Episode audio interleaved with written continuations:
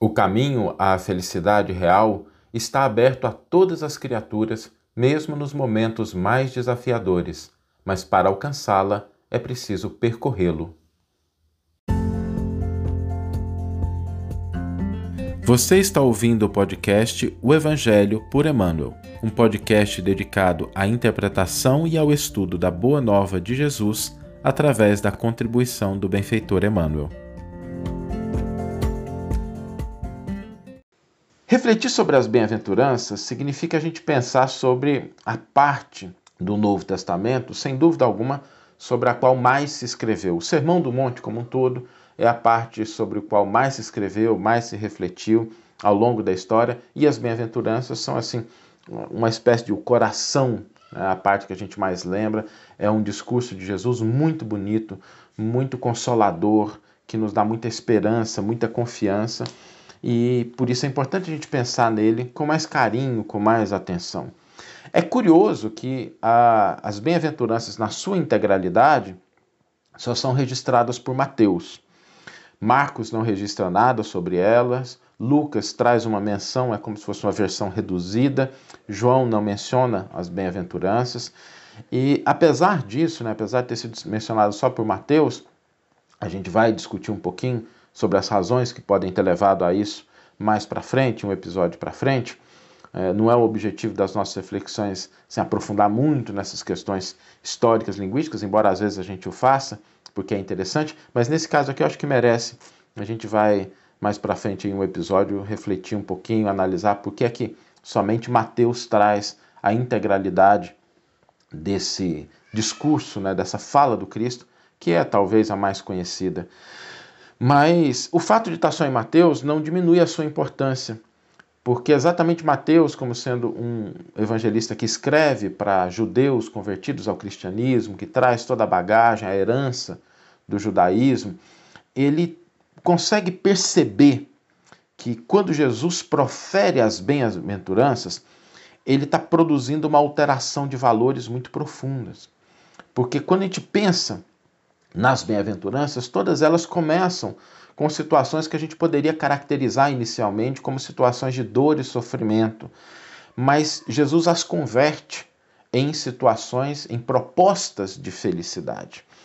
E isso é muito importante porque muda a nossa concepção, a nossa maneira de enxergar, a perspectiva que nós temos sobre as circunstâncias que nos cercam. O Cristo altera de forma drástica aquilo que a gente poderia colocar à conta, que a gente poderia categorizar como sendo uma situação de dor, de sofrimento, de angústia, e aponta essa situação como um início, um caminho, uma proposta para a felicidade. A palavra Makarioi, que ora é traduzida por bem-aventuranças, ora é traduzida por felicidade, traduz esse estado de felicidade, de contentamento, de bem-aventurado mesmo, né? de estar assim num estado de, de elevação, de alegria, mas uma alegria profunda, não é aquela alegria transitória, inclusive ah, assim, no, na rota né, da origem dessa palavra, essa palavra macarió era aquela felicidade reservada aos luminares, aos deuses, é uma felicidade de uma natureza mais elevada, sem dúvida alguma. Agora, se Jesus coloca a situação de sofrimento como sendo o prenúncio, o início de uma situação que conduz à felicidade, nós precisamos entender que entre um ponto e o outro existem ações. E é curioso porque sempre que a gente encontra no Antigo Testamento ou no Novo Testamento lacunas, parênteses, né, elementos que não são preenchidos de maneira objetiva, normalmente, na grande maioria das vezes, ali se encontram escolhas humanas. Escolhas de caminhos, escolhas de posturas, escolhas de atitudes. Normalmente, quando a gente não tem é, uma coisa muito objetiva, descrevendo ali o passo a passo, é porque ali a gente tem um caminho que cada criatura tem que escolher. Por isso, pensar nas bem-aventuranças, na promessa de Jesus, é reconhecer que elas são um cântico de esperança, sim, mas elas não são traduzidas como a recompensa à passividade. A felicidade que Jesus promete não é o resultado de uma postura passiva diante daquelas circunstâncias. ela pressupõe uma atitude, pressupõe uma postura, e uma postura correta, uma postura adequada. E principalmente uma postura interna, uma postura do coração, da mente, aquilo que a gente traz dentro da gente. As bem-aventuranças, elas trazem um propósito. Elas trazem, elas apontam um caminho de chegada, mas elas dão uma direção, elas dão uma rota, elas dão um mapa. Caminhar, trilhar, percorrer esse caminho, essa rota, é tarefa de cada um. Porque muitas vezes a gente pode tomar estradas erradas, né? Se a gente tem assim um ponto de chegada, a gente vê onde a gente está e a gente enxerga um ponto de chegada, a gente no processo de se deslocar até lá, a gente pode cair em dois equívocos. A gente pode eventualmente não ir, né? a gente até vê, mas a gente não vai, a gente por uma razão ou outra a gente senta e espera, que é a postura da passividade, ou a gente toma uma rota equivocada que não nos leva àquele caminho e que pode nos conduzir a um distanciamento daquele ponto de chegada da felicidade real que nós almejamos. É por isso que quando a gente pensa na bem-aventurança, por exemplo, aos que pranteiam, aos que choram, aos que estão aflitos, Jesus promete o consolo. Bem-aventurados os que choram ou os que estão aflitos, porque serão consolados. Existe aí um ponto de um estado atual, um ponto A e um ponto B, que é o de chegada. Jesus promete isso. Só que se a gente toma a estrada da rebeldia e da revolta, por certo a gente não vai ser consolado. A gente só vai encontrar desespero e amargura. Por isso esse espaço ele é muito importante. Bem-aventurados os aflitos, porque serão consolados, desde que não cedam espaço à rebeldia, à revolta. Bem-aventurados os que têm fome e sede de justiça, né, porque serão saciados, desde que a justiça não seja convertida em vingança. Desde que a justiça não se refira simplesmente aos nossos caprichos. Desde que a justiça ela não seja exclusivamente a busca de menosprezar o outro, de subtrair do outro aquilo que não nos pertence. Porque se a gente busca a justiça dessa forma, com vingança, sem reflexão, a gente consegue simplesmente destruição, simplesmente tormento em torno de nós. Bem-aventurados os humildes, né, os que, porque deles é o reino dos céus, né, os que têm puro coração, mas desde que essa humildade ela não se converta em passividade e nem em mecanismo de que a pessoa se considere melhor do que a outra.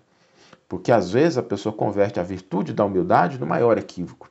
A pessoa, por trazer a conquista da humildade, ela olha para o outro e fala assim: ah, mas o outro é pior do que eu. E às vezes o outro está simplesmente numa escola, numa série, num ponto diferente, e não necessariamente ele é pior do que a gente. Às vezes ele não conseguiu conquistar a, aquele conhecimento, aquela postura que a gente já divisa, mas é porque ele está na terceira série, enquanto a gente já está na oitava. Então é esperado que o aluno de oitava série entenda coisas que o aluno de terceira ainda não compreende.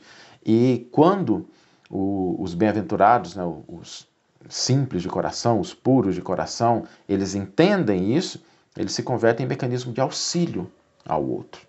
Bem-aventurados os misericordiosos, porque alcançarão misericórdia. Essa é muito interessante, porque a, o verbo alcançar pressupõe movimentar, pressupõe você ir na direção.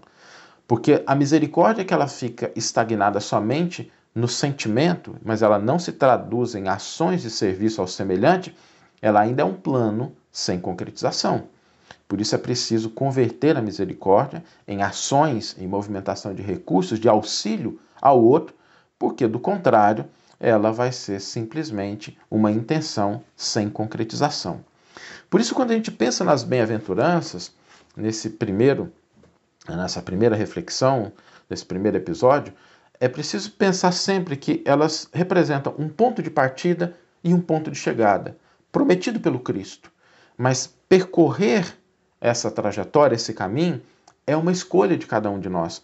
E por isso que é importante a gente olhar para o exemplo de Jesus, porque na vida do Cristo nós temos esses exemplos de como converter situações de dores, de aflições, de frustrações, de restrições em caminhos para a nossa felicidade real. Jesus aponta que, mesmo nas situações mais dolorosas, nós podemos construir a nossa felicidade real, desde que a gente entenda que ela começa a ser construída dentro de nós e ela pressupõe atitudes corretas diante dessas situações.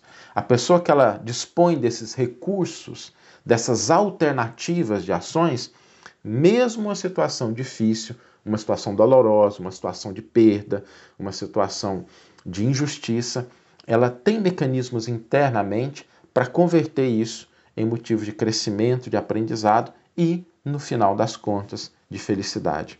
Então, as bem-aventuranças, elas são sim um caminho extraordinário para a nossa felicidade, mas é preciso que a gente saiba trilhá-lo, que a gente saiba percorrer. O mapa está dado, o mapa já foi colocado, mas é preciso que a gente faça a nossa parte caminhando na direção dessa promessa extraordinária, que o Cristo nos deu de que serão felizes mesmo aqueles que estiverem passando por situações desafiadoras e dolorosas. Vamos ler então a íntegra do versículo e do comentário que inspiraram a nossa reflexão de hoje. O versículo está em Mateus 5,4, é a segunda bem-aventurança, que diz assim: Bem-aventurados os aflitos, porque eles serão consolados.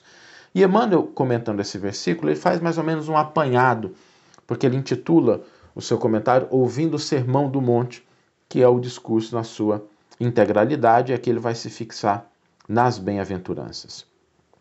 Emmanuel vai nos dizer: Bem-aventurados os aflitos, desde que não convertam a própria dor em azarrogue de recriminações sobre a face alheia. Bem-aventurados os que choram, desde que não transformem as próprias lágrimas em venenosa indução à preguiça. Bem-aventurados os sedentos de justiça, desde que se abstenham de demandas domésticas ou de querelas nos tribunais que apenas lhes agravariam os próprios débitos ante a lei. Bem-aventurados os humildes de espírito, desde que não conduzam a própria modéstia ao caminho do orgulho em que se, em que se entregarão, desvairados, à crítica desairosa e à condenação sistemática dos companheiros que lhes partilham a senda. Bem-aventurados misericordiosos, desde que não façam da compaixão simples peça verbal para discurso brilhante. Aflição com revolta chama-se desespero. Pranto com rebeldia é poço de fel. Sede de justiça com reivindicações apressadas é destruição, é destrutiva exigência. Singeleza com reproches à conduta alheia é sistema de crueldade. Misericórdia sem esforço de auxílio é simples ornamento na boca. Cogitemos de assinalar as bem-aventuranças divinas sem nos esquecermos, porém, de que todas elas traduzem atitudes da consciência e gestos do coração, porque só no coração e na consciência é que se fundamentam os alicerces do glorioso reino de Deus. Que você tenha uma excelente manhã, uma excelente tarde ou uma excelente noite e que possamos nos encontrar no próximo episódio. Um grande abraço e até lá.